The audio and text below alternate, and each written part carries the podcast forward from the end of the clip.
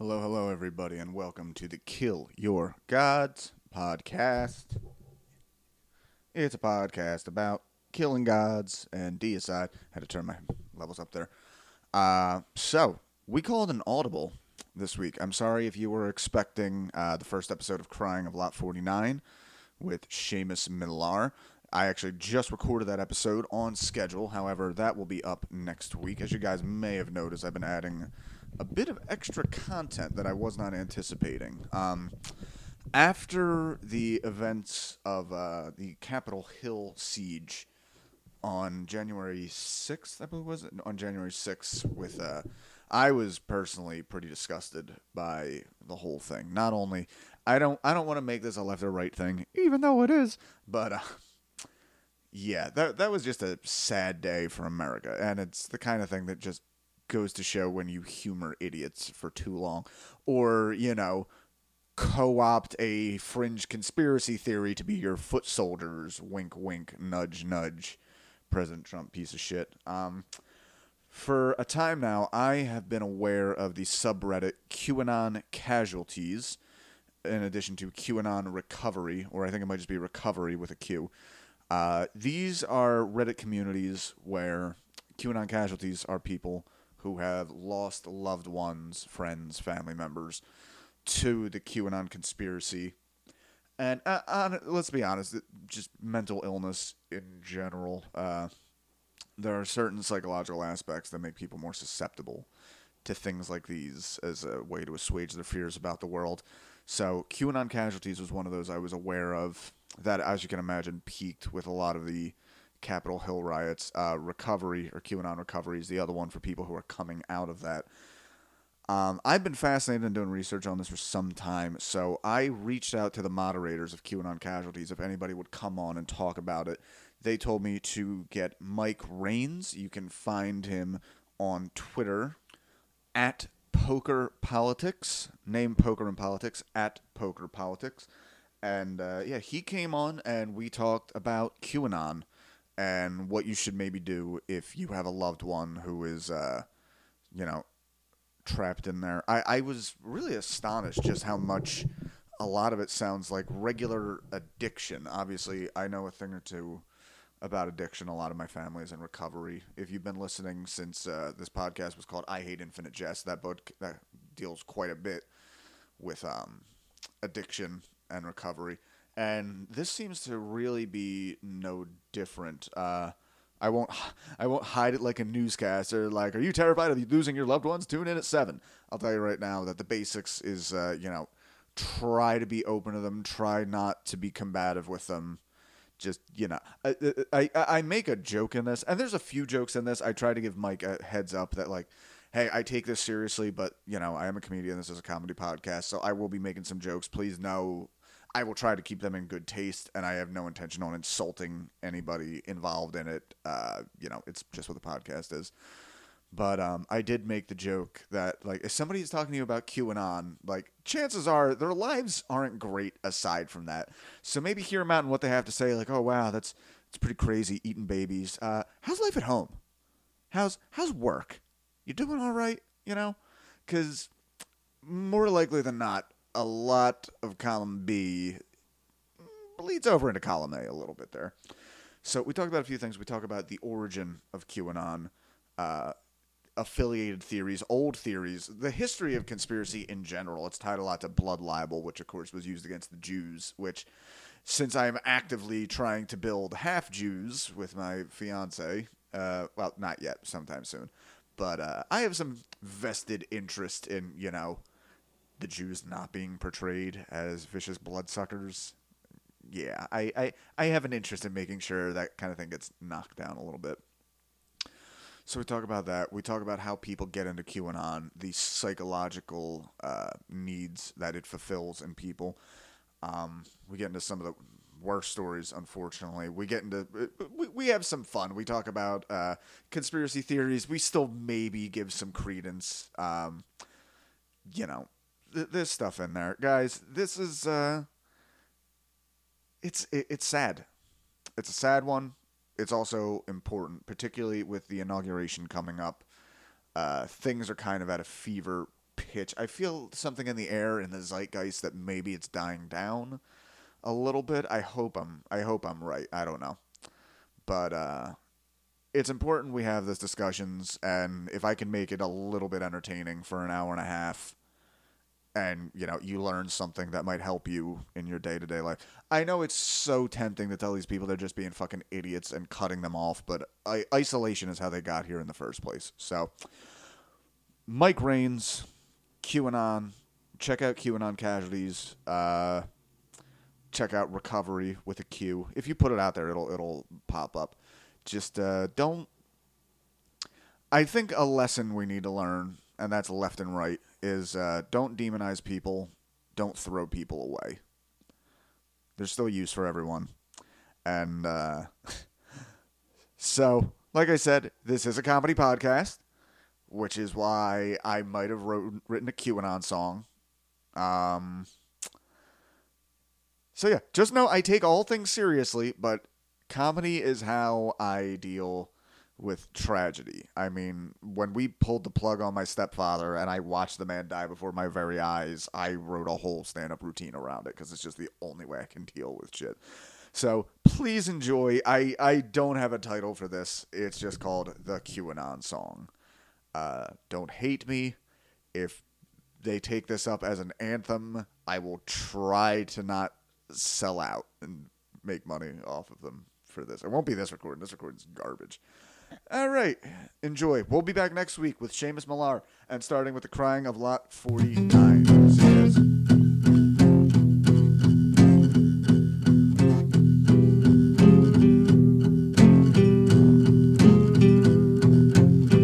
I feel the power as it courses through my veins. All the evil and the magic it contains the tears of children as I slice them to the bone. All for the eternal juice, the sweet adrenochrome. Socialized healthcare can't hide your guns. I'm gonna seize ya. My den of torture in the basement, a Comet ping pong pizza, destroying gender until Americans all look like Tilda Swinton. I hate your freedom. I am the devil. My name is Hillary Clinton. What you gonna do? Nothing when I come for you, Mr. American. Oh no. That riding in on the storm? It's, it's, it's Q! Oh god, I'm so triggered right now. Gonna save the children with my Q dumps. Any day we're gonna arrest Forrest Gump. And my messiah is Donald J. Trump. He loves porn stars only to disguise. Gonna save the children from early demise. The billionaire casino man is gonna save my blue collar soul. Are you gonna join the army of lonely uncles? Or are you gonna eat babies? Cause those are the only two sides marching to victory. Are you too blind to see?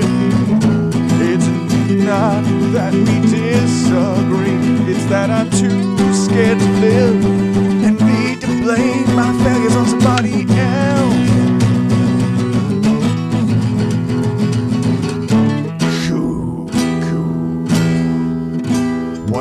predictions is gonna come true any day now. I feel it. Okay, welcome to the Kill Your Gods podcast, special edition, special topical news edition. My guest this week from the QAnon Casualties subreddit, Mike Rains. How are you doing, Mike? I am well, sir. Yeah. So um, after all the chaos that went down at the Capitol last week and has been going through our country for a long time, I kind of wanted to jump on top of the story, see if we could talk a little bit about QAnon. And I had been fascinated with QAnon casualties ever since I found it on Reddit. I messaged the mods. They said, Hey, I said, Hey, would any of you like to come talk to me on my podcast? They said, Talk to poker and politics. And here we are. So, Mike, before we get started, let us know uh, what you're working on, where we can find you on the internet. Uh, you can find me at Poker Politics on Twitter, as you just said, and uh, I have my own podcast, the Adventures in Hell World podcast. Uh, that's Hell World with a Q instead of an O. You can find that uh, you can find the link on my Twitter feed, and also it's on sound. It's on Spotify, SoundCloud, and iTunes, and all that good stuff. okay, so Mike, what was your? Uh, how did you even get into the QAnon thing in the? Obviously, not into it, into it, but like enough that it seems to be taking up. You know, you're devoting some time to uh, discussing it. What What was your introduction to it? Uh, my introduction to QAnon is kind of like, uh, in a way, like a life journey because in high school I was obsessed with the assassination of John F. Kennedy. This led me down the road of becoming a 9 11 truther for a while. And then uh, one day I was talking to a friend, and that friend was just like, No, like 9 11 trutherism is dumb. You're an idiot. And that, like, kind of woke something up in me because it always kind of just felt like everyone felt the way I did and then when I started looking into it to try to like show him that he was wrong and I was right, I disproved myself. And then from there, I always started studying like this kind of conspiracy theories and like why people get into them, what's so interesting about them to people. And I started following the Illuminati, New World Order, conspiracy theory along from like a lot many years. And then when I heard about QAnon, I knew it was Illuminati and New World Order. It was the idea of a shadowy group of people behind the scenes ruling the world. I knew that's what the story was, but I saw it was getting more and more popular. And I was like, why is this so popular?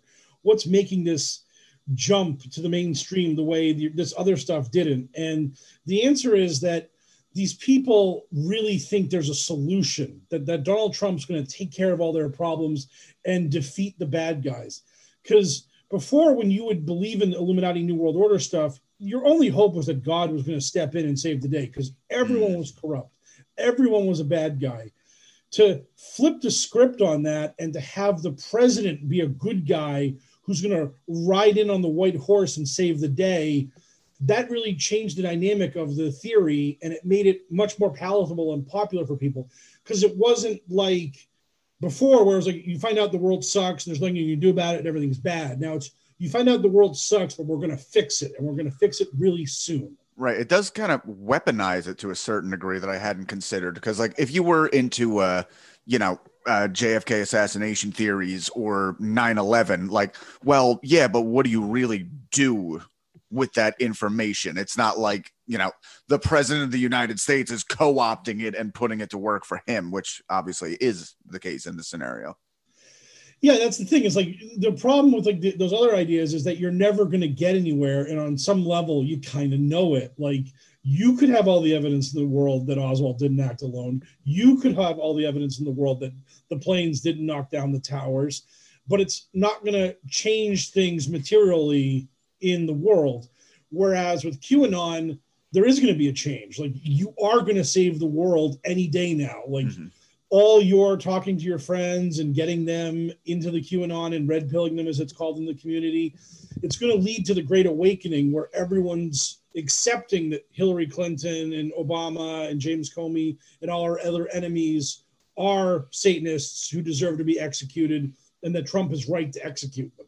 Yeah, there's like there's a sales aspect and, and evangelism that uh there's not quite as much. I mean, I, I feel like it, it definitely jumped a little bit because it, again you think back to the jfk thing. What does a person really have to gain out of that? And not like we'll get into the psychology but in the jfk aspect like all you would really have the, the only real plus i can think for you is like you kind of get to feel more intelligent you know there's not really much you can do with that in your day-to-day life other than like oh i'm i'm much smarter than those sheeple. But now it's like uh you know, it, it's funny that so much of them are anti political correctness and uh, they mock a lot of that group with social justice warriors and white knights, mocking them as like, oh, you guys see yourselves as like these brave gods coming in to defend people's honor, when that is literally what they believe they are doing themselves yeah, that's one of the biggest parts of QAnon is the evangelism. It is that kind of stuff. Because again, as you said, like all you can do with the JFK stuff is annoy your friends at parties and maybe get one or two of them to see the light the way you see it. It's not a real part of like the research or the reading of the books and stuff like that is to go out and annoy people. Whereas with QAnon, it's part of the th- it's part of the movement that you have to get more people into the movement in order to help save the world because we have to get this information out to as many people as possible so that it becomes acceptable in society to see Tom Hanks get arrested. And that's why you see all these things happening where uh, families are being torn apart because the parents can't stop trying to red pill the children, the husband can't stop trying to red pill the spouse. I've had so many people ask me, why can't these families just move along with one person believing and one person not believing? And one of the main reasons for that is because conversion is a huge part of the movement. You have to get them mm-hmm. in. And if you're not getting them in, like it's a it's kind of a failing on your part, but it's also that like that they are complicit in what's happening. One of the things that you see so much is that these people get frustrated with their family members and their friends, and they're just like, why won't they believe? Why won't they see the truth? And that frustration then leads to uh, further entrenchment in QAnon and in the movement because one of the tactics they use that I've read about is called love bombing, where they will shower you with support and adulation for the hard work you're trying to do or for the hardships you're suffering. Like I remember welcome, welcome, welcome to the fold, brother. Like you're here, you're on the right side now. Yeah. Oh yeah. Like one of the most awful things. It made me so sad to see it was this one guy was like, well, it finally happened. My wife took the kids and they went up to grandma's and I was just trying to tell them the truth about the world and all this stuff, and they just they just wouldn't have it. And this guy got like a couple thousand likes and hundreds and hundreds of tweets telling him to buck up and we support you. And one day your family's going to come back to you and see that you were telling the truth and that you were right and to not give up. And it's just like that kind of support network makes it so hard to get out of a movement like this when like you tell people you're destroying your life and they're telling you you're doing a good thing you're doing the right thing and that it'll turn around and it will be it'll work itself out. It's, you know, it's that, terrifying. That, see that's another way to look back again on uh, the conspiracy theories of old is that they were so much more isolating. Like i feel like a lot of people who got into you know hardcore conspiracy theory back in the day all it would take was like meeting somebody in person and just like because I, I mean i might be uh this is definitely a bit of a stereotype, but I mean, people who are deep into conspiracy theory, they tend not to be living like awesome lives you want to jump in on. They're usually very, you know, alone, isolated. But now that it's been kind of digitized, you know, digitized and crusaderized, like it's it's very everybody has that backup behind them now. Oh yeah, you see these guys like uh, Jordan Sather, Praying Medic, um, in the Matrix. You have all these guys who have streaming shows, who have YouTube channels when they're not being pulled down by YouTube. And they kind of make it like appealing and fun and exciting, and that you're part of this like really like nice community of good people doing the right thing. And you're not dealing with the uh, the gif of the guy from Always Sunny in Philadelphia with the corkboard and the red strings and the frantic look in his eyes, trying to map it all out.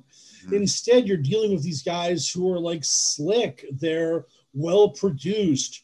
They have an act like um, you know this actually met- this this actually plays into something I was curious about. Is that honestly when I was first looking into uh, a lot of the Q stuff, especially the fact that it was coming up on 4chan, part of me wondered if like whoever this Q was wasn't actually a believer himself, but was somebody just fucking around and getting people all riled up.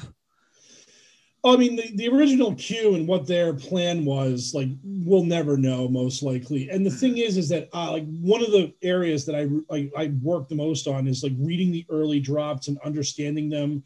There's this uh, great Twitter uh, QAnon origins uh, move, research movement or whatever, but um, that you just see how this guy is like reading the audience. He's reading the crowd mm-hmm. and he's trying to get reactions like uh, there's these early Q drops where he talks about how there's not that much crime in uh, the world and how there's more good people than bad. And then over the course of time, he pivots to, oh no, they're all corrupt, they're all terrible, they're all bad and evil. And it's just, it's like so obvious that he's just like looking for something that will get reactions, looking for something that will get like more people posting about him on 4chan. And, and you know what? In that theory, I always have to wonder what the hell did Tom Hanks do to anybody? Oh, Tom Hanks, uh, he is a he is a national treasure for God's sake. How did they how did they convince a subsect to hate Forrest Gump? You know. Uh, that's uh, that's kind of a Q. It's not so much Q, but it's what happens with QAnon is that like if you're a big fall, if you're a big part of the movement, you can just move the movement yourself. You don't need Q's blessing for this. Mm-hmm. Uh, there is a woman named uh, Sarah uh, Sarah Ruth Ashcroft or Ashcraft, and she is a QAnon promoter who uh, I I feel terrible whenever I like interact with her or post her tweets on my on my timeline and stuff like that because she is someone who absolutely needs help. She obviously is struggling with some mental illness that Mhm. needs to be dealt with, and she claimed that her father sold her to Tom Hanks as uh, as, as a sex slave, and that Hanks abused and assaulted her. And so that that was the one half of it. The other half is that Hanks. One of the things he does is he posts on his social media these uh, discarded pieces of clothing and other debris on the sides of the road and on beaches. Because when you're as famous as Tom Hanks, you really don't have any activities you can do out in the world where people can see you, or else they'll be like, "Oh my God, it's Tom Hanks," and your, and your life is ruined. So this guy like wanders, walks the highways and stuff like that, and he'll take a photo of a discarded glove or a discarded sandal, and he'll like kind of make up a story about it. And people think that's like the trophies of the people he's brutally murdered and Oh, stuff like that.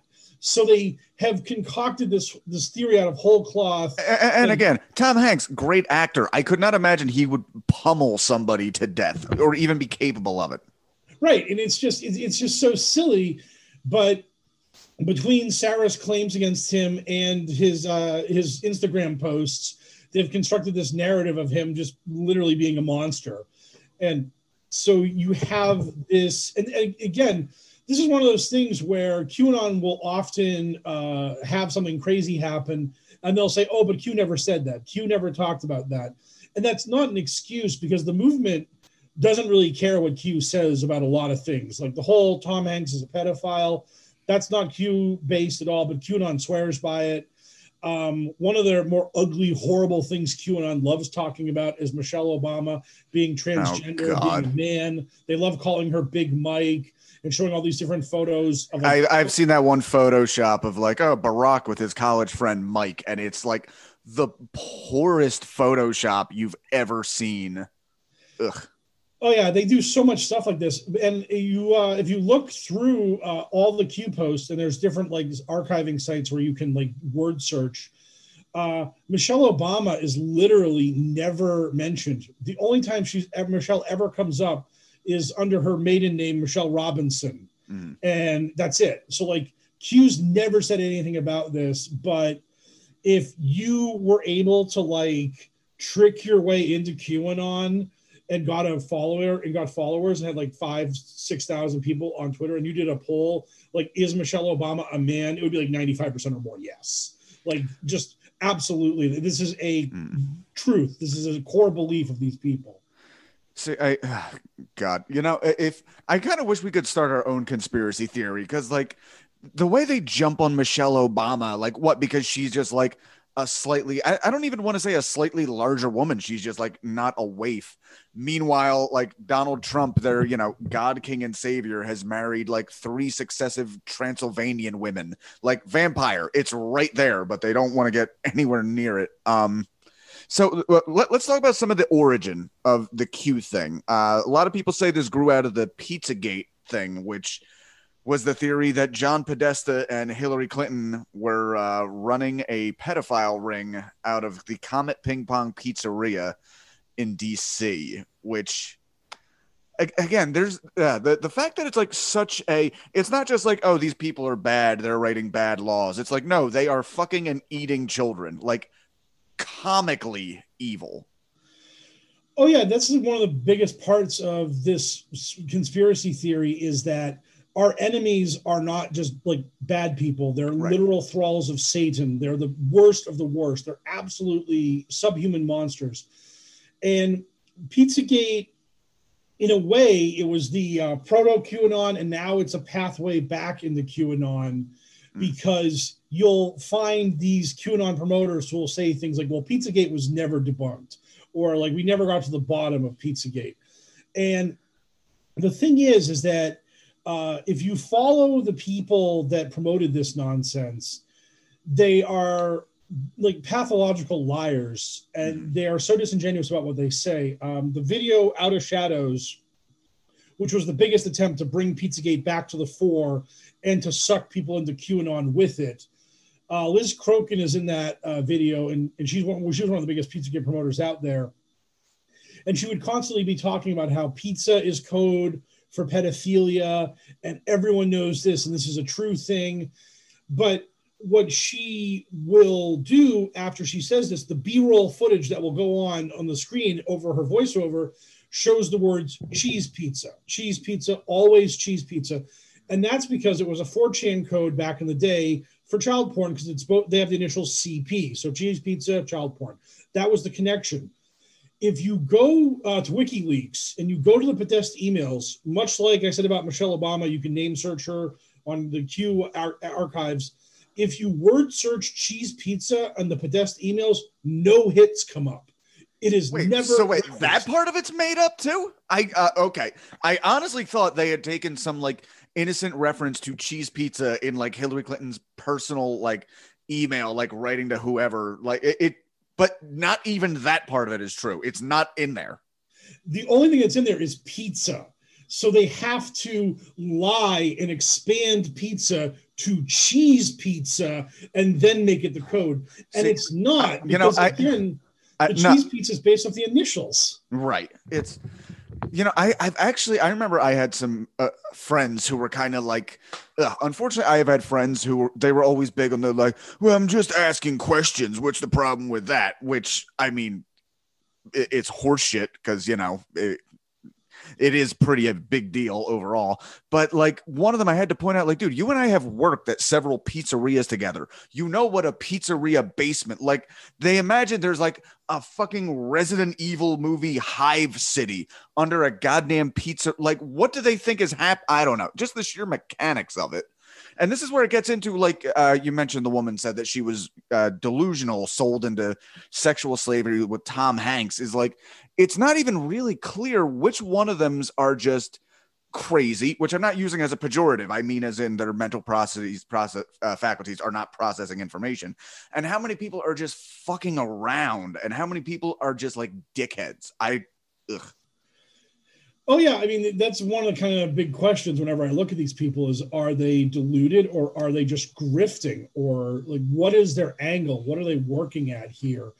And you can tell like in situations like like out of shadows where Liz Crokin and all the other people in this in this video, she's a big QAnon believer. They never bring up QAnon. They're just working this one angle because they know what they're doing. They don't want the taint of QAnon on them. So they're going to act like Pizzagate's a real thing that requires real research and to look into it because they know anyone who's dumb enough to believe them could fall down the QAnon rabbit hole and get sucked in. Mm. And so you just kind of like, for me, it's like I watch these people and I'm just seeing how devious they are and if they have any honesty about them. Are they tr- are, are they a true believer?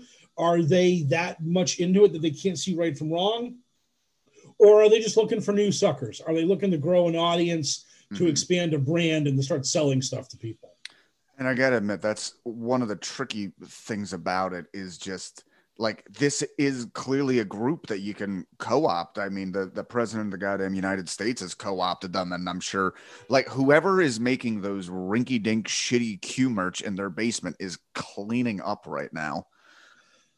Oh, uh, the co-opting is so uh, aggressive. If you have any public, uh, any public ability, I mean, Lin Wood and Sidney Powell, they just jumped into QAnon feet first.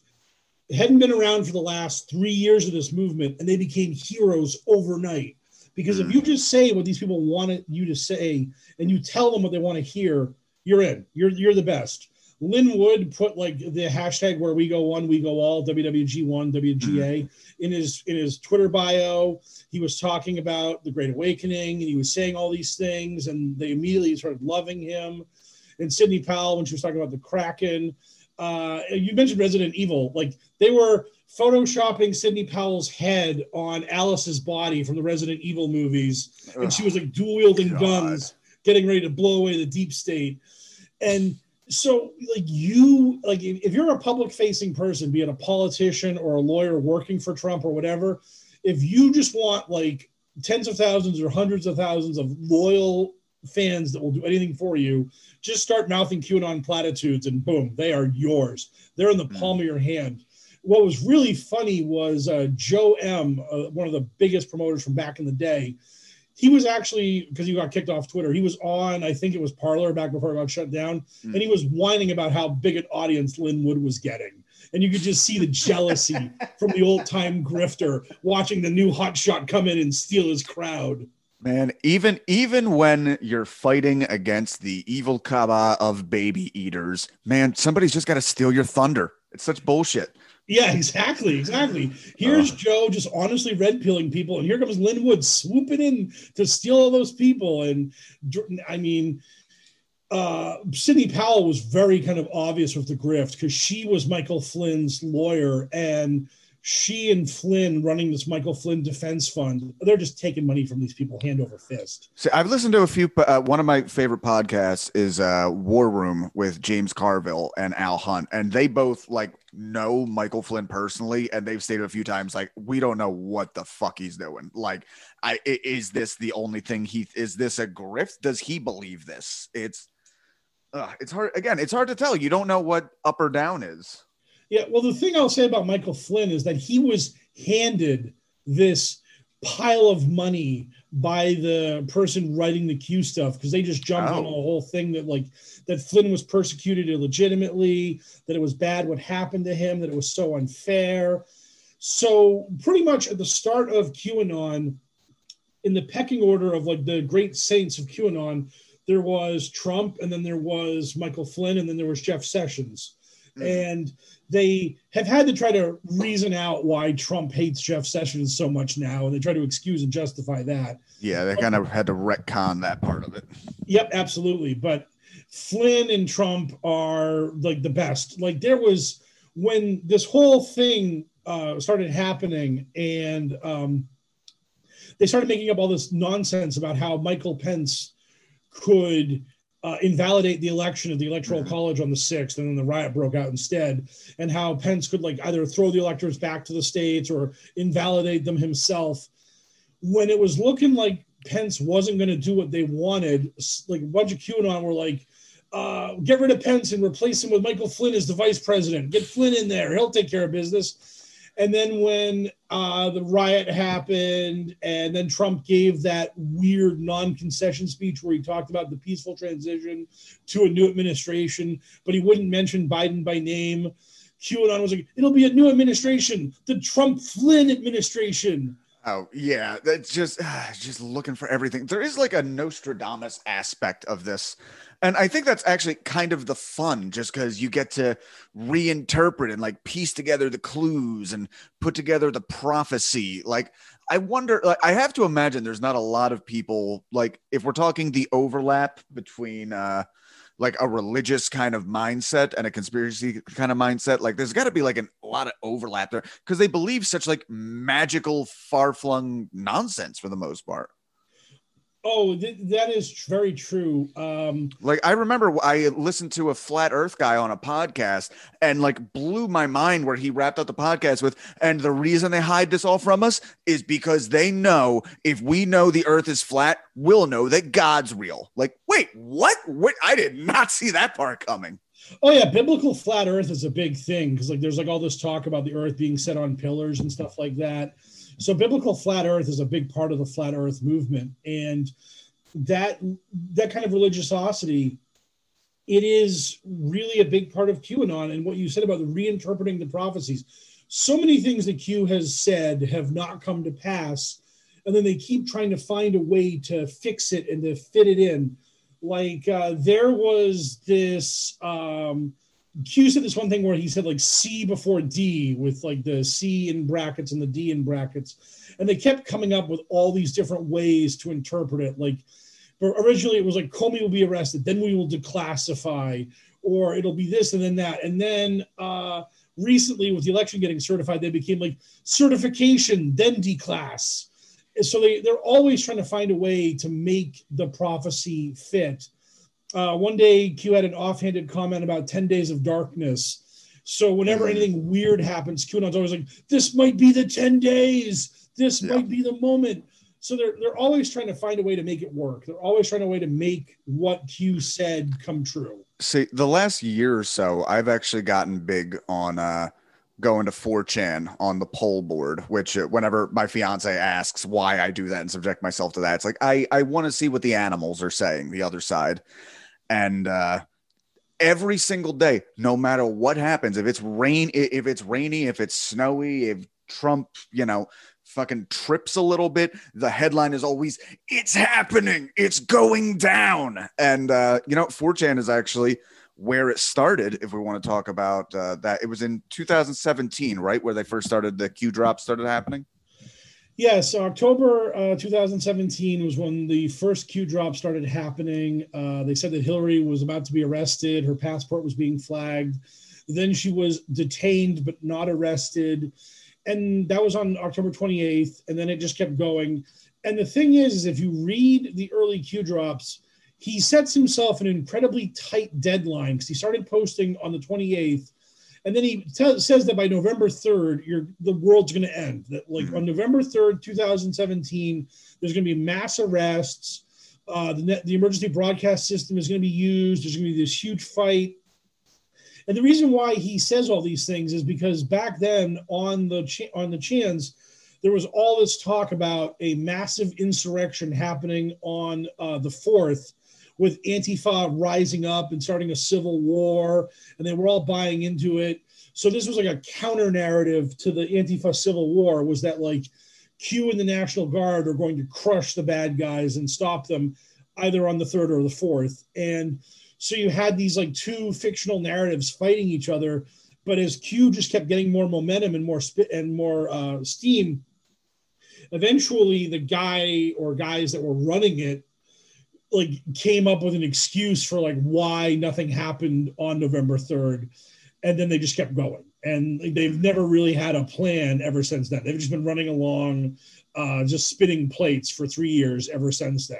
Mm. but um, the this whole thing was supposed to be over with in like five days. This was supposed to be a very quick thing because there had been a lot of guys pulling this same act before. There was fbi anon there was mega anon there was this uh, really hilarious guy called highway patrol anon uh, who was like obsessed with adrenochrome and making up all these ridiculous statements. I remember like uh, someone sent me the, the post of him talking about a raid they did where they like captured like a hundred billion dollars in adrenochrome from like this raid yeah. and like so this kind of thing was just really common on the chans and i've like heard people say stuff like when people talk about how this had to be a russian psyop or that steve bannon was behind it or stuff like that and it's like no this is really just the dumb stuff that people did on the Yeah. Stup- stupidity is self-perpetuating. It really doesn't need government assistance. No, and like I remember someone saying like, "Oh, this is just a natural thing that happened on 4chan," and uh, Fredrick Brennan, the guy who created 8chan, was like, "Well, yes, this really is. This really is an organic thing that happens on the chans. It's like a mushroom growing in the dark. Yeah. Like this is just what happens on the chans." Yeah, you see how that happens even with like, you know, Pepe the Frog. That was a thing that came out of nowhere. Why wouldn't this just be another rolling ball of mold that just happened to go down the path that it started gaining as it was rolling? And uh so you mentioned adrenochrome there. So I have uh, here in my notes, I put together a list of affiliated theories, and uh, adrenochrome ties right into blood libel. For those of you unaware, uh, blood libel is the ancient thing of Jews accused of murdering Christian children to use their blood in matzah bread. The child was chosen in advance by a cabal of rabbis with their king Jew, drawing straws to determine whose province would have to provide the sacrifice. Uh, this was said to be done partially in mimicking of Christ's wounds, being in the hand or a lance in the side, and they had to do this ritual to overpower Christ's light. So, right here, again, one of the OG conspiracy theories, we have number one, like magical thinking, like communication rates impossible in this era of history.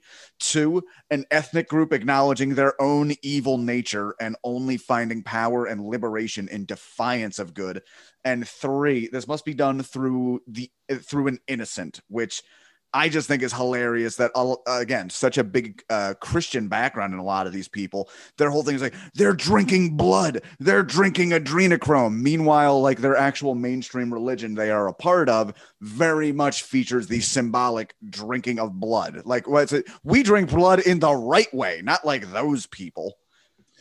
Oh yeah, uh, the blood libel, and this uh, this all comes from the fact that like this kind of hatred of uh, this this this anti-Semitism is a big part of QAnon because this conspiracy is just the logical extension of the protocols of the Elders of Zion, yep. the anti-Semitic tract from the early 1900s that uh, then beloved Henry Ford took to America and printed out on his printing press yeah, for those of you not in the know, uh, the Elders of Zion is purported to be like the minutes taken from a meeting of evil global Jews and their plan to take over the world. And one of the things they leave out is that it is actually plagiarized from an earlier thing, only it was supposed to be about Napoleon. So again, just made up bullshit. Again, that's another kind of facet as it goes through. It's not just that the other side is evil or bad or wrong. They know they're evil. They know they're in league with the devil. It, it just can't be disagreement in any way. It has to be the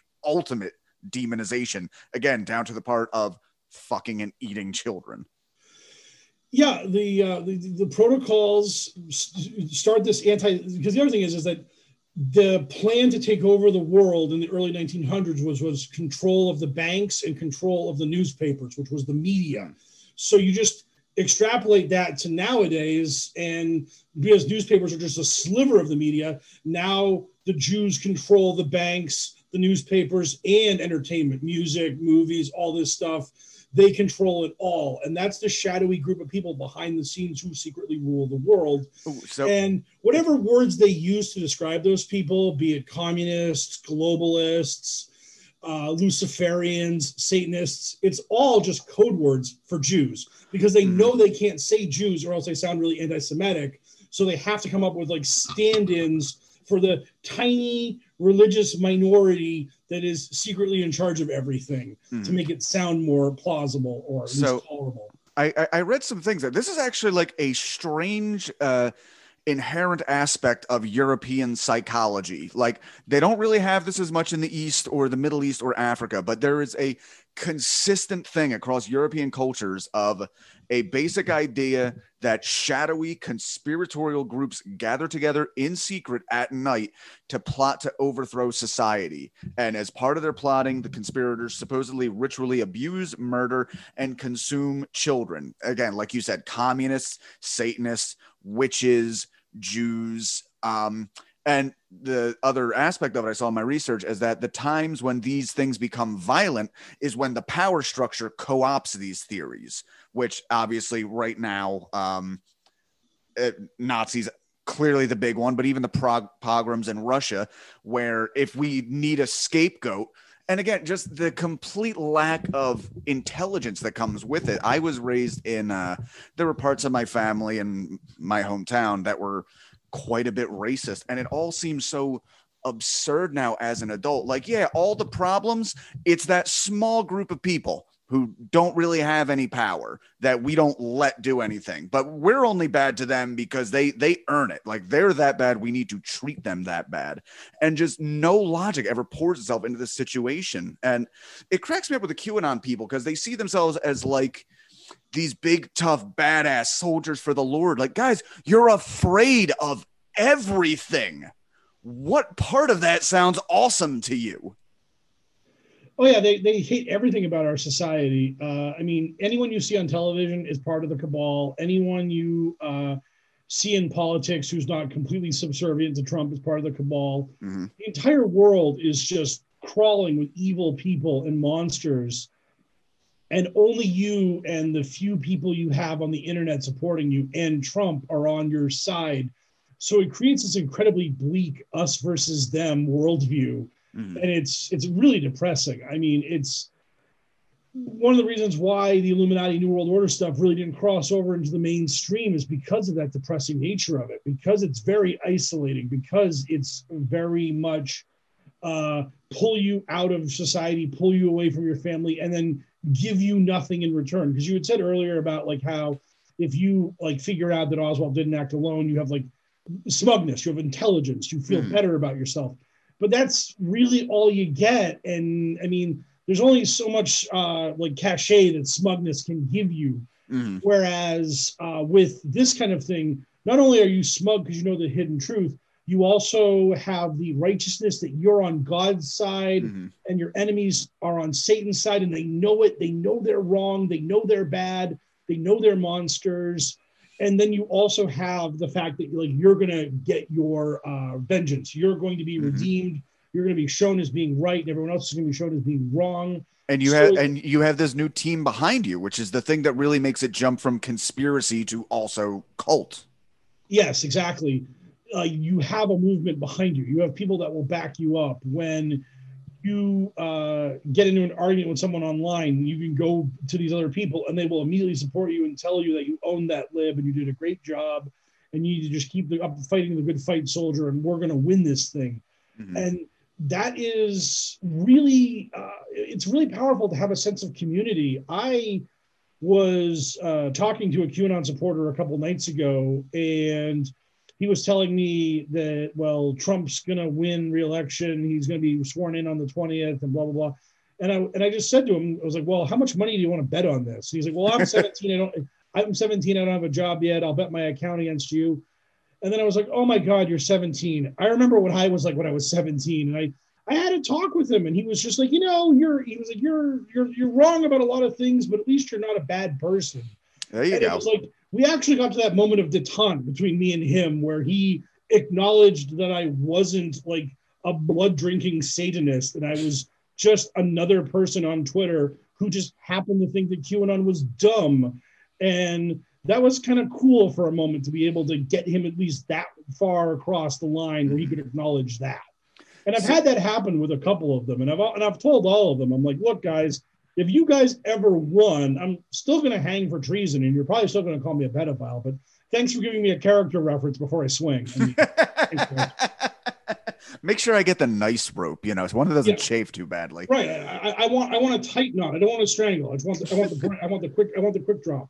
So Yeah. part of part of my uh, fascination with this, so the whole aspect of this show, uh, this originally started as a book podcast over a controversial book called Infinite Jest, and the whole thing I always took was like, you know, uh, j- just have a little, take everything with like a, a grain of salt, which like just question even things you love question it. And a lot of my background with that is again like i said i grew up in kind of a racist hometown. Um, i was actually pretty into like the alt right when it really started out. Now, I mentioned that because you mentioned 17. What happened to me at 17 was I read some Ayn Rand and, uh, you know, white kid from the suburbs. It was kind of what I needed to hear at the time, as far as like, you know, get up, get your act together. Also, you know, people are leeching off of you. Like, there's a bunch of bullshit that comes with it but the fact that I was able to get out of that, I still like I I think it's very important to be able like you know, it's fun to dunk on somebody and just like, ah, see the stupid shit he believes. But ultimately, like you should be trying to make some kind of connection with this person because that's what will hopefully bring them out of it one day. Like one day this theory is going to fail them and they're going to feel that frustration and they're not in that moment going to think of like the guy who called him an asshole on Facebook. They're going to think of the guy who like put that little chink in the armor and said like it's, you know, it- it's going to be okay when you come out of this. Talk come talk to me then, you know? That's the most important thing to do with any uh, Q family member or Q friend that you have right now in your life is be be there for them in a week. Like even just message them and say something like, "Look, after Biden gets sworn in, if you need to talk, just let me know." And they'll probably tell you to go to hell and there's no way Biden's going to get in and all this kind of stuff. But this is going to be a uh, a cataclysmic event for them when Biden is officially made the president, because it's something that QAnon has said could not happen. It literally will not happen. And if you spent all your time just crushing that QAnon person in your life, and again, if you can't deal with them mentally, if they're too stressful, I understand it. That's fine. You do what you need to do for your own mental health. But if you just give them that option that they can reach out to you and you can help be the bridge back to sanity, that is an incredible thing to do because that's what they need. They need to be able to talk to somebody and just be like, man, I don't even get it. How is he supposed to? How is he the president? Trump was supposed to win. And that's when you can comfort them and like slowly pull them back from the precipice, slowly get them out of this thing. And again, like they have to do it themselves. Like I, you have to get out of it on your own. I had to get out of being a 9/11 truther and that kind of a schmuck myself. That takes like self-actualization. It takes work, mm. but having someone to help them, having someone to comfort them, having someone to, there with them on that journey is so important. Um, like see, it's it's it's pure coincidence that it just happened to be named uh, QAnon because the the support group for families of alcoholics, again, addicts, is known as Al Anon. And it feels like a lot of the same principles as Al Anon apply, which is like, let this person know you love them. You're not going to enable them. Know that if they're ever going to get better, they need to want to get better. And it is not on you. Like, it's ridiculous the amount of parallels there are that I can't imagine were in, intended even a little bit. I was going to ask when when people so actually, tell us a little bit about the QAnon casualties, just like the history, how you guys got started, and what happens there. So uh, originally, what happened on Reddit was there was cult headquarters, which was the dunk on QAnon, make fun of QAnon uh, subreddit, and then someone decided to create a more uh, like socially conscious uh, forum called QAnon Casualties for like family members and friends, people who've lost friends and family to QAnon and the conspiracy theory. And that was a small community. And one day, the person running that small community was like, uh, I need some extra mods. If anyone wants to apply, they can. And I jumped at the chance because I wanted to try to help them out and hmm. keep QAnon jerks out of that uh, subreddit so they wouldn't be brigading it and harassing people trying to cope with losing a loved one to this nonsense. So I was one of the early mods, and then uh, the next. How, how, know, real quick, how long have you guys been been around? Uh, probably since like maybe about a year. Uh, okay. Sometime, sometime. I mean, it's just so hard trying to remember the world before COVID, as it were. Because yeah. basically, what happened was is we were small and then COVID hit, and then we became incredibly big because all these people started like just being trapped in their houses, doing stuff on doing research online, and they started like red pilling themselves and finding the bad places to go to find out the wrong reasons why COVID exists. COVID is 5G. COVID is a Chicom bioweapon. Mm. COVID is actually a uh, cover story for the arrest of Tom Hanks and all the other bad people. I remember that early on. That that is one of the, just the unfortunate happenstance with this. That you got to wonder if QAnon would have become as big as it did if not for the fact that we did have like a once in a generation freak occurrence happen, like at the same time it was in its ascendance. You know yeah, well, once in a hundred years. I mean, this is this is like no, no one alive remembers of something like this happening. The Spanish flu mm-hmm. was like in the 1917. I mean, this is such a crazy event to happen, and it happened in the middle of this presidential election where Trump was going to lean into QAnon hard to try to win re-election, and you just had all. It was a perfect storm of events that led to this moment, which grew the QAnon casualties subreddit so much, and then now we have like nine moderators or whatever. Uh, we, we now have like over 70,000 people on the forum, which is both like good that there's a support group and terrifying that it has to be that large. Yeah. And it was at this point that uh, we started getting a lot of uh, requests for press and media, and I became like the public relations arm of QAnon casualties. Like, um, because I was because a lot of these people, like some of them do know QAnon, one of our mods is actually a guy who got out of QAnon and is now working to kind of atone for it. Okay. I love that guy so much. But a bunch of these people like don't have that much knowledge about the actual like conspiracy theory they're fighting, and they know that I do. So they're like, "Yay, poker! Go go get them! Go go out there and like talk about our community and talk about the QAnon and like just, just get out the good word." I'm like, "You got it, guys." So well, that's uh, it's it's always important to have the convert in any kind of outreach situation like that. Yeah. Oh, absolutely. And, and uh, just so we've just kept expanding that way, and now there's also like a, another subreddit called Reqovery with uh, q instead of a c in the word recovery Mm. and that is for ex qanon members people who've actually left qanon and to find each other and that move and again much as like qanon casualty was small when it started Reqovery is pretty small right now but it could get a lot bigger after the 20th i mean that could be this Yeah. really pivotal moment so uh, All right. Well, two big two big questions for you then. One, are there any uh what can you think of like a big standout? I mean, frankly, I've read QAnon casualties a bit and they're all like horribly destructive, but can you think of anything that like really stood out of like okay, that's even in this bad situation, that's a bad one.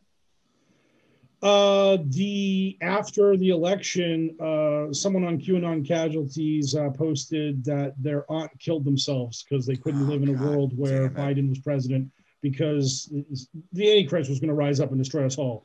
And I reached out to them and I was just like, "Can you confirm your story or anything like that?" Because this is a pretty like bold thing to be saying on the internet where Yeah. people do make up stuff and they replied to me and they was like look uh, here's the information I, i'm willing to give you the family does want to keep this kind of quiet blah blah blah and they seemed sincere so again grain of salt on the internet and all that kind of stuff but like Mhm. that was just so crushing and bleak yeah. and I, I mean, it's it's so crushing and bleak, but it's not it's not far fetched. I mean, if you genu if you genuinely believe this, I, fr- I, frankly, I'm astonished it doesn't happen more often. There was a, a reporter who uh, interviewed a QAnon supporter uh, before the election, and they asked that woman like, "What would happen if Biden won?" And the woman said, "I would take my kids into the garage, turn the car on, and that'd be it." Mm, And the reporter actually like went back to them to make sure they said that before they published it. And they're like, "Yeah, Mhm. I said that. That's what I said."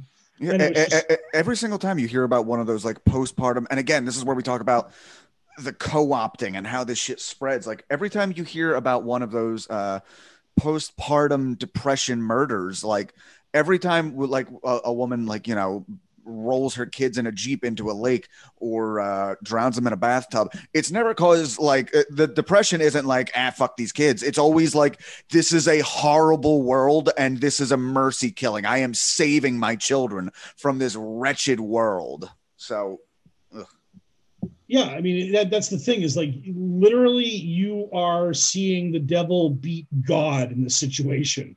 This is the narrative that's been constructed for you, and I, I remember like the usually QAnon, usually Q when he would post would um, be incredibly uh, arrogant and cocky and talking about how like we're gonna win and we're gonna crush them and we're all good but then like during the election there was like this period of time where q was suddenly like hey they're throwing the kitchen sink at us and we got to be ready for it because this thing is uh this is serious and this is real serious business.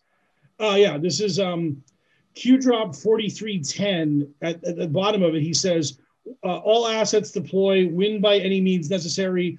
Everything is at stake. Welcome to the shadow presidency of barack h. Obama. Q. So i mean like like that was the kind of message that he was sending like in the in May in the middle of the of the, uh, the presidential campaign was that like like they're throwing the kitchen sink at us. The, world hangs on the edge of a knife. Like this is the battle we're engaged in. And it, and it's like and now if you're believing this stuff you have to believe they lost. And again the QAnon promoters are like just lying and pushing the ball back pushing the goalposts as far back as they can and they're talking about how like literally Biden's either going to just about take the oath or like get halfway through the oath, and then SEAL Team Six is going to run up there and grab him and cuff him and save us all from him. And it's just like, well, when Biden actually completes the oath and then goes to the podium and starts talking about healing our nation, like, what are these people going to do then? Like, what's the because there's no more goalposts moving at that point. Now the impossible has happened, and how do you move on? Yeah there's uh, there's a lot of hucksters out there wondering how the hell they're they're they're trying to sell their q merchandise before the 20th i'll tell you that much um Oh, absolutely. I mean, So- go ahead. uh no no no sorry i was gonna move on to something say what you're gonna say No, uh, yeah, it's just I, I've seen attempts at goalpost moving already. I've seen people saying stuff like maybe this won't be ended by the inauguration. Maybe something. Mhm. And what these people i don't seem to they don't seem to get the idea that once uh, you're an ex-president like you stop becoming really important. You're not on television all the time. I know trump might try to keep his brand going. He might try to keep himself on tv but the president is like a 24-7 thing where you're the guy and you're what everyone's talking about and when you're no longer that guy, you no longer have that cachet. I, I really pray to God the media just doesn't cover him all that much. I mean, he doesn't have his Twitter now, so there's that. Let, let me ask you that. Why do you think Trump became this unofficial figurehead of this? Is it like the, all I have in my thing is like he lives in the same state of fear and paranoia even I mean he's obviously drummed that up populism wise like why why are things bad in the country? It's not due to the people with all the power. It's those immigrants that that's who did it. And also this guy has just never met a rube he couldn't fleece. And as soon as they worked against his desires he threw him under the bus just like he does with everybody else. Uh, I think it's it was it's one part the fact that he is kind of a conspiracy theorist himself, and that made this uh, it made QAnon an easier fit for him.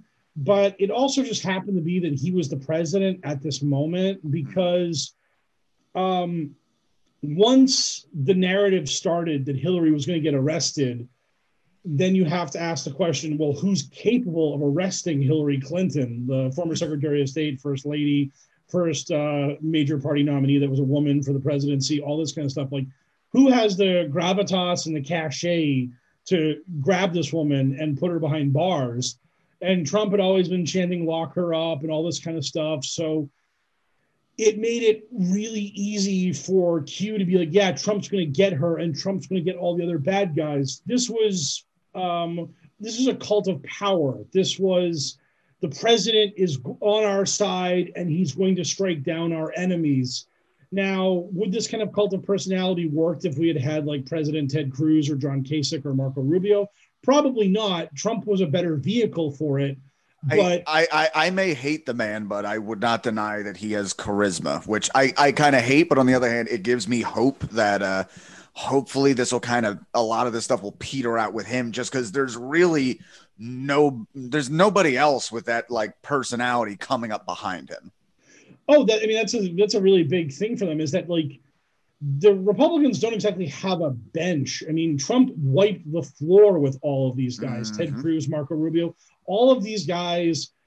Trump dunked on them, and Hawley and Cotton and all these other milk toast schmucks. Like they don't have it. They don't have that uh, ability to uh, galvanize people the way Trump did, and to mm-hmm. create this hyper loyal uh, movement in QAnon, where again, I mean, you have people believing he's going to find a way to pull this off. That, like, even though we're seven days away from him leaving office, they're sure he won't. They're sure that this master chess player has one more move in him that's going to turn this whole thing around. And like when he's gone, I mean, Don Jr. can't do it.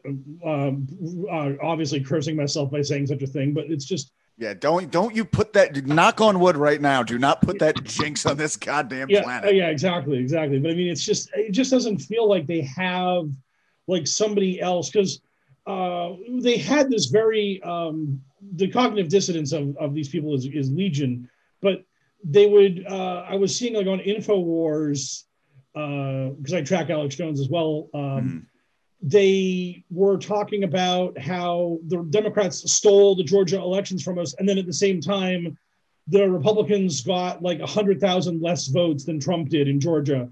So like a section of his base didn't turn out for that pivotal right. election, and it's like that's that's the real story. Like you can lie to your you can lie to your people and tell them they got robbed and the election was stolen, but it's it, it, it's it's a hostage situation. Like you never intend to give the hostage taker what he wants. You're just trying to like like yeah, buddy, it's all gonna be okay. Let's just land this thing. You know. Yeah. Oh yeah. They're they're they're trying to placate these people, but they still need their votes. And now they're finding out that mm, well, we actually can't give you the election. We can't have Mike Pence overrule the electoral college we don't have any evidence of voter fraud. But uh, yeah, still vote for us anyways, even though Trump's going to be out of power and irrelevant in two weeks. So come on, come on, guys, help us out a little. God. And like, so that that is kind of like in a way reassuring that as ridiculous and dumb as Trump is, he might have been the best it's going to be for Republicans for like the next decade or so. God, God help us all. Okay. Um, we're uh, we're at about an hour now. I have a few more questions, so I guess we'll uh, just try to run through that real quick. Let, let's let's do on the hopeful side. Um, in your experience on you know the QAnon casualties, when people do come around, like when they do come out of the QAnon world, how and why do they do it? Like how how do you get people when they make the journey back? What's the journey like that you've seen? Uh, the journey back is generally uh, it's just seeing that you are not being told the truth by QAnon, and you actually start going to non QAnon sources to find the information you need, and you start like seeing the other side, and you're willing to acknowledge the other side, and you're willing to listen to your family. And that's one of the very much cult like aspects of this movement is that they tell you the mainstream media is lying. They're telling you everyone's just absolutely conning you and that you can only trust their sources. You can only trust Q. You can only trust like right wing media and the QAnon promoters. And anyone else you listen to is bad. Mm. So when you get out of that echo chamber, when you get out of that bubble and you start going elsewhere, that's when you can find your way out. Uh, I had this very kind of hilarious, it was terrifying, but in the end, it turned out to be a hilarious thing where most uh, hilarious things are terrifying at the start. Yeah. One of my friends who knows me as the QAnon guy, and I've known her for years, she messaged me about the Wayfair thing and about Wayfair transporting kids and all mm. this stuff. And I kind of chuckled, and then I gave her a couple things to show her it wasn't true. And then she started fighting back on me and pointing out more evidence for it and I was just like, oh my God, like this person knows that I'm on the level. They know who I am and they know what I do. And they know that I deal with this stuff all the time. And my word still isn't good enough for her. And we we have a group text on my phone, and me, a friend of hers, and her, we literally had to like hash it out for like three hours before she finally acknowledged that like she was like losing her mind and that like this was dumb. Mm-hmm. And we we now we tease her about it all the time we call her Wayfair lady and stuff like that. but it's like it was just it was in that moment it was horrifying because I was watching someone go down the rabbit hole in mm. real time, and I'm like grabbing at their arm, going, "No, no, do not go down the rabbit hole. Come back to reality."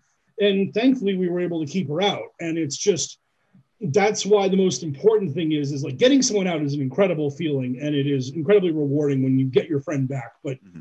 I, I, I, have to wonder if there isn't maybe some prevention in that. Like if your mostly level-headed friend starts coming to you with this stuff, maybe maybe your official first response shouldn't be like that's stupid. Maybe it should be like, uh-huh, uh-huh. Hey, how are things at home? You okay? Yeah, uh, prevention and forewarning is so important. Hmm. Like telling people what QAnon actually is, because because QAnon throws out all these hooks that appear benevolent and like like universally good, like save the children, drain the swamp, fight corruption. Oh yeah, they absolutely jumped on that save the children thing because who who could be against saving children? And then you find out that a lot of what they're doing is really like gumming up the works of legitimate like child advocacy groups because they're calling in, you know, they're the fucking local plumber who they don't like. So obviously he's a child eater. Right, exactly. I mean, and that's the thing is that you have to let people know that like save the children isn't benevolent that like drain the swamp doesn't mean you're fighting corruption that these are just like the front. This is just like the way to lure you in. I remember uh, the qanon anonymous podcast they went to like a save the children rally and within like 45 minutes a guy with a bullhorn is like screaming about bill gates uh, killing them with a vaccine and they're all screaming that they won't take the vaccine. And it's like this doesn't have anything to do with saving children. Come on, guys. Yeah, I mean, you got to look at the, the fucking uh, the, the Jim Jones cult started out as like a really progressive, like all ethnicities church, and then it just kind of spun out into being a cult. Like this, this shit happens. Yep, absolutely. Um, who? All right. In your opinion, who do you think Q actually is? Um, the writer doesn't matter. What matters is the people who control the message boards and control the editing, and that's Jim Watkins and Ron Watkins. Mm-hmm. Um, they have access to the trip codes, which are like the way you identify yourself on 8kun. So, like when you look at a Q drop, it'll have this like alphanumeric gibberish at the top of it. Um, like right now, or I should say, like back when Q was still posting, he hasn't posted since uh, December 8th. It's been over a month since Q shown up. Mm. But like all the Q drops now would have like exclamation point, exclamation point, uppercase, uh, uppercase H, lowercase s, and then so on and so forth, just a bunch of gibberish. And that was the way you would identify Q as being Q. And like that trip code, they have control over it. They could put anyone behind that trip code if they wanted to. Mhm. And if Q like made a Q drop that like said something they didn't like, they wouldn't let it go up on 8kun. So they have complete control over this thing. So is it one of them writing it? Is it like one of Jim or Ron's friends writing it? Is it Mhm. just a random troll who they've gotten in touch with to write it?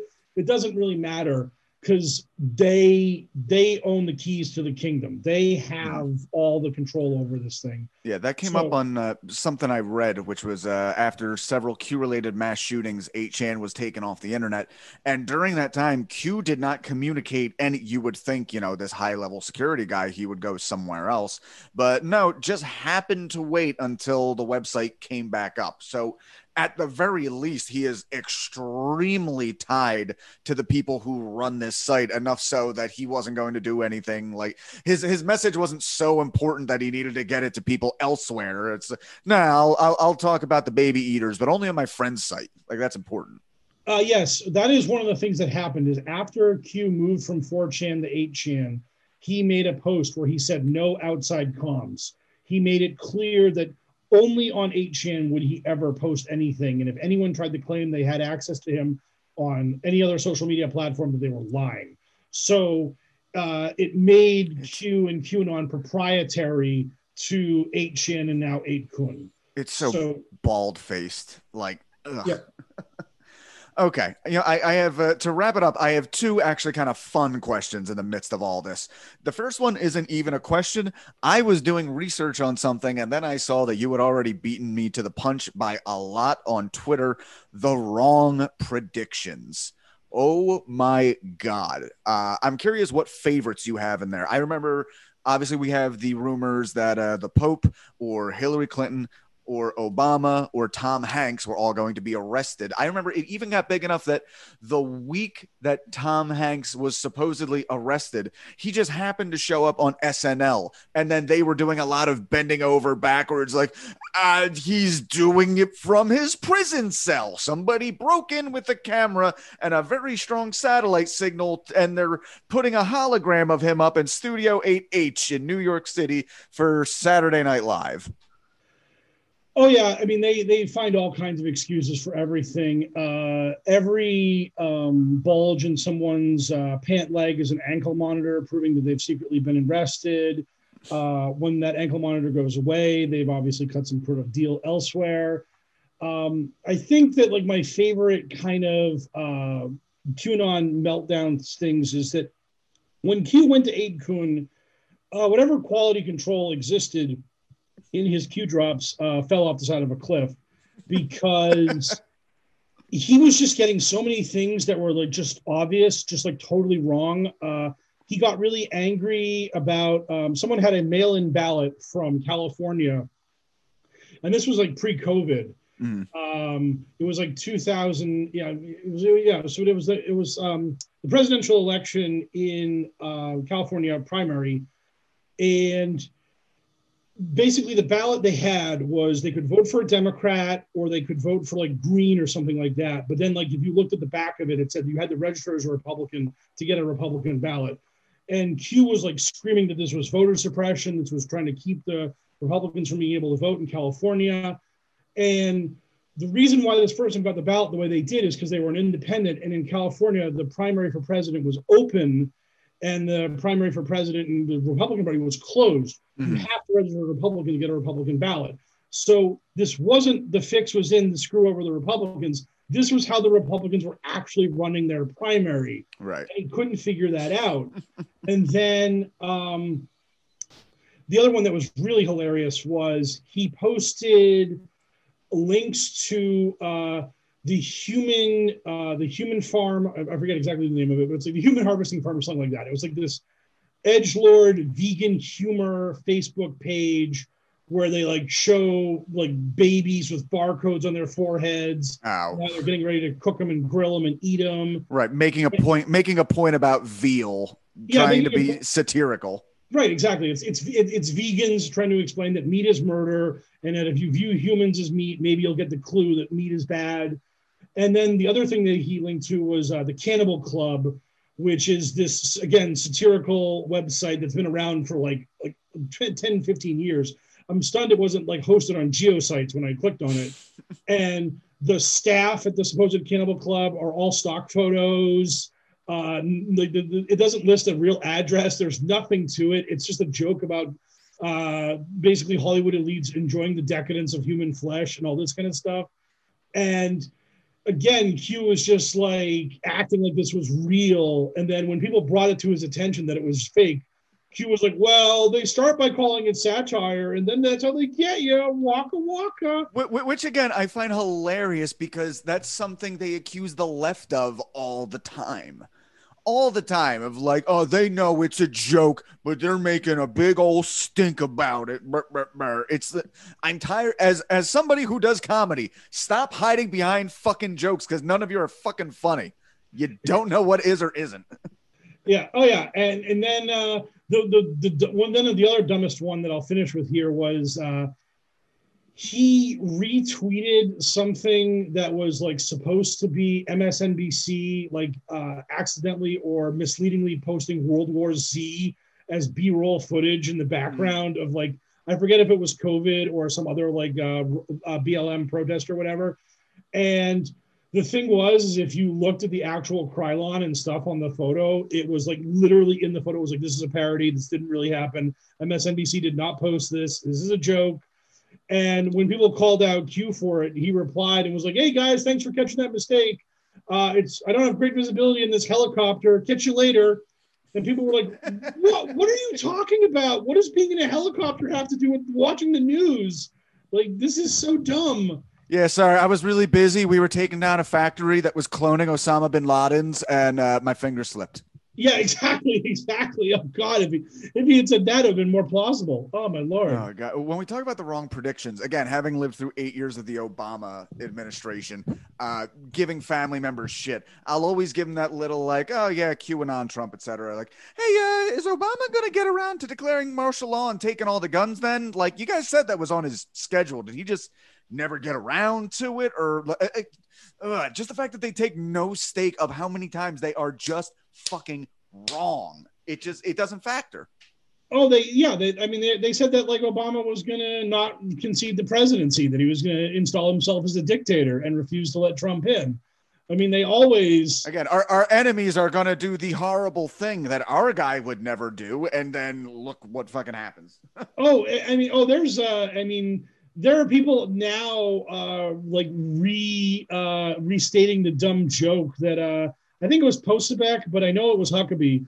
But there were like two clowns who said stuff like, "Oh, if you impeach a president in his first term, it invalidates that term and gives him a chance for a third term." Idiot Dems. Oh, and there were so many people that were celebrating that idea, and then eventually those two schmucks had to be like, "Look, guys, I was just joking." Again, what you just said before, just jokes, guys, just yep. jokes. I uh, I I have a friend of mine who is very very politically active, and he actually said to me with a straight face the other day, and he's like extreme leftist, but this is just shows how people just get these ideas in their head.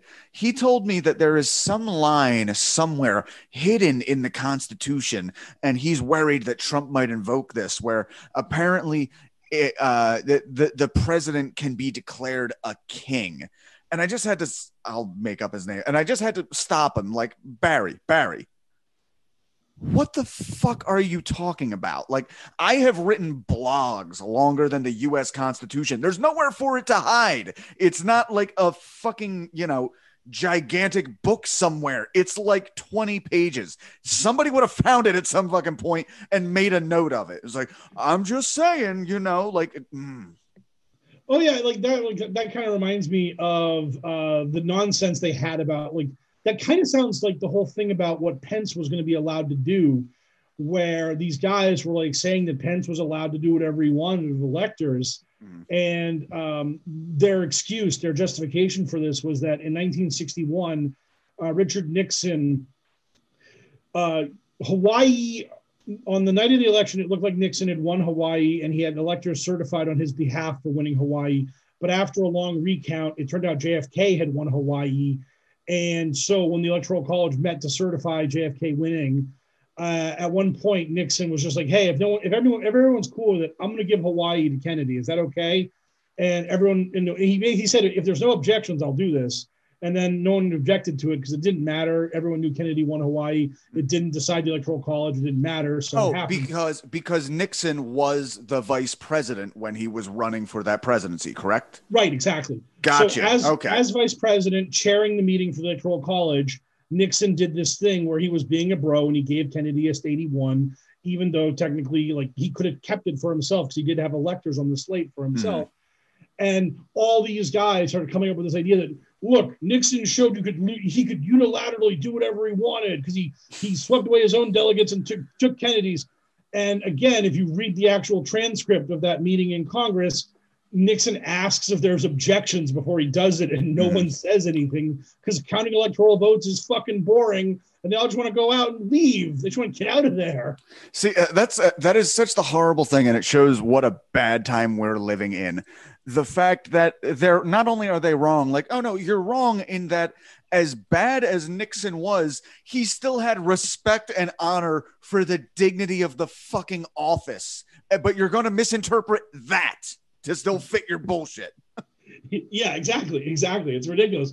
Like I remember uh, I, I, posted a tweet about that, and I said Nixon was just being a bro, and someone replied to me, and they were like, "I can't imagine Nixon being a bro," and I'm just like. Oh god! Har- no harm, no foul. Hey, Jackie boy. Um, all right, dude. Thank you for doing this. I have one last question. Don't think I'm trying to trap you here. I just thought it would be funny. So, no problem. No problem. having been a 9/11 truther, and having been, uh, you know, fighting against this whole QAnon thing, are there any conspiracy theories that you do kind of somewhere in the back of your head, like eh, that one maybe? Like, do you have any that you still at least entertain a little bit?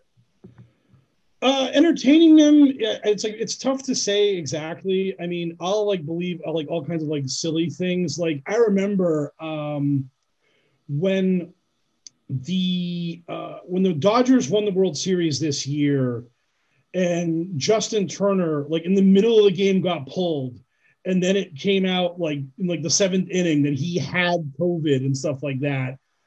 And then the Dodgers won. I, I forget if they come back to win or if they just held on to win. But I remember like people were saying that like Major League Baseball, because it was game six, and Major League Baseball like made the call to tell the Tampa Bay Rays to throw the game because if Turner had COVID and he'd been in the dugout all game and the Rays won game six, they would have to play game seven like two weeks later or something because the Dodgers would have to quarantine. They'd have to lock themselves up. So baseball was like, hey, hey, Tampa, just lay down. We'll slip you some money, but but, but you can't win this game because it would ruin everything if you win game six because we can't play game seven if you do. So like that kind of stuff makes me laugh, and I think about that sometimes. Okay, that's a fair one. Like, uh, funny, what the two that come to mind for me. One might be too obscure out there for wrestling fans. There was a whole like real life double cross of a wrestler known as the Montreal Screwjob. I personally think that was all fixed more so than regular wrestling. But I would honestly say the year that uh, Hurricane Katrina happened and then the New Orleans Saints won the Super Bowl for me, that was like this. I don't have any evidence. I didn't hear anything. Nobody called me. I didn't have a, a walk into the wrong bar in Mardi Gras, but something about that, like that's just a little bit too on the nose, if you ask me. oh, I, I hear that kind of stuff all the time. I remember um, the the the uh, the marathon bombing happened in Boston, and then that year. Um, we the Bruins played the Blackhawks in the Stanley Cup Finals, Mm. and when the Bruins were up two one, I remember Blackhawks fans screaming, "This shit is rigged because of the bombing. They're giving the cup to the Bruins. This sucks." And then the Blackhawks won the next three games. So it was like, damn it! I wish it had been rigged for us. I would have liked to have won another Stanley Cup. Listen, and uh, the same as thing a, with yeah, as as a Flyers fan, I do not have any pity for the Bruins. Unfortunately, they Oh. have they pretty much always been a consistently great team. Like this shit's just gonna happen sometimes. Oh, of course. And uh, there was like that conspiracy theory also happened with the Golden Knights. They're like their inaugural season, they Mm. make the Cup Finals, and that was after the Vegas shooting, and people were like, "Oh, they're giving it to them." Feel good story, and then they got smashed by the Capitals. So I mean, like, like I, that kind of stuff just it, it's out there, and I hear it all the time, and it, it makes me laugh. There's like, like I'm working on a QAnon book now, but like after like that is done and that kind of stuff is out of my head, I'm seriously thinking of making a book called "This Shit Is Rigged," where I just go through all these Oh, that- conspiracy theories and talk about them. I implore you to please make that book because that that would be so good. All right, Mike, I can't think of a better way to end than right there. Uh, again, remind us where we can find you on social media. Uh, you can find me on Twitter at Poker Politics, and again, the podcast is Adventures in Hell in Hell World with a Q instead of an O in World, and you can find that on my on, you can find that on my Twitter and also on Spotify, iTunes, and all those other good places. All right. And on in addition to that, uh, if you have anybody out there dealing with uh, QAnon and their family, point them to reddit.com slash r slash QAnon casualties. Because Mike, I think you and the guys there are really doing the Lord's work. And uh, I I for one appreciate you. So thank you for that. Thank you so much. All right. I'm gonna end this like I end every episode. I'm gonna stop recording, but you and I can still talk for a second. Later, folks. Oh. Okay, yo, emergency show back on. Uh, I just told Mike that we were previously the I Hate Infinite Jest podcast. And Mike, could you please repeat yourself what you said? I said I got through two chapters of Infinite Jest and just gave up because it was just so self-important and self-indulgent. I just, I just couldn't deal with it. I just couldn't deal with it. Uh, when I actually read that as like the the line of the uh, the URL for this uh, podcast, I was like, that is hilarious because I'm also one of these people who doesn't like Infinite Jest. So I'm really glad that I'm going on a podcast with someone who agrees with me about that terrible book. Mike, I did the same thing as you, but I had so many people who liked the book that I I knew. I literally started this podcast as a COVID project of like, okay, you you keep saying this book is great. I'm going to force my way through it. I'm going to call you on your shit the entire time, and every week I would just have people on who loved this book and tear into them. Like, what is so good about this? Uh, I'm I, I'm glad I finished it. I still don't think it's a great book, but that is just too goddamn funny that you also had the same opinion. Yeah, I'm glad I, I'm glad I could validate you, sir. Oh, thank you. All right. Well, this could be the end of the podcast and the end of the conversation because, frankly, you've been you've given me more than enough of your time, and this was a great episode. And thank you so much, Mike. Thank you. All right, man. Take it easy. Thank you very much. Yep. See you later. See.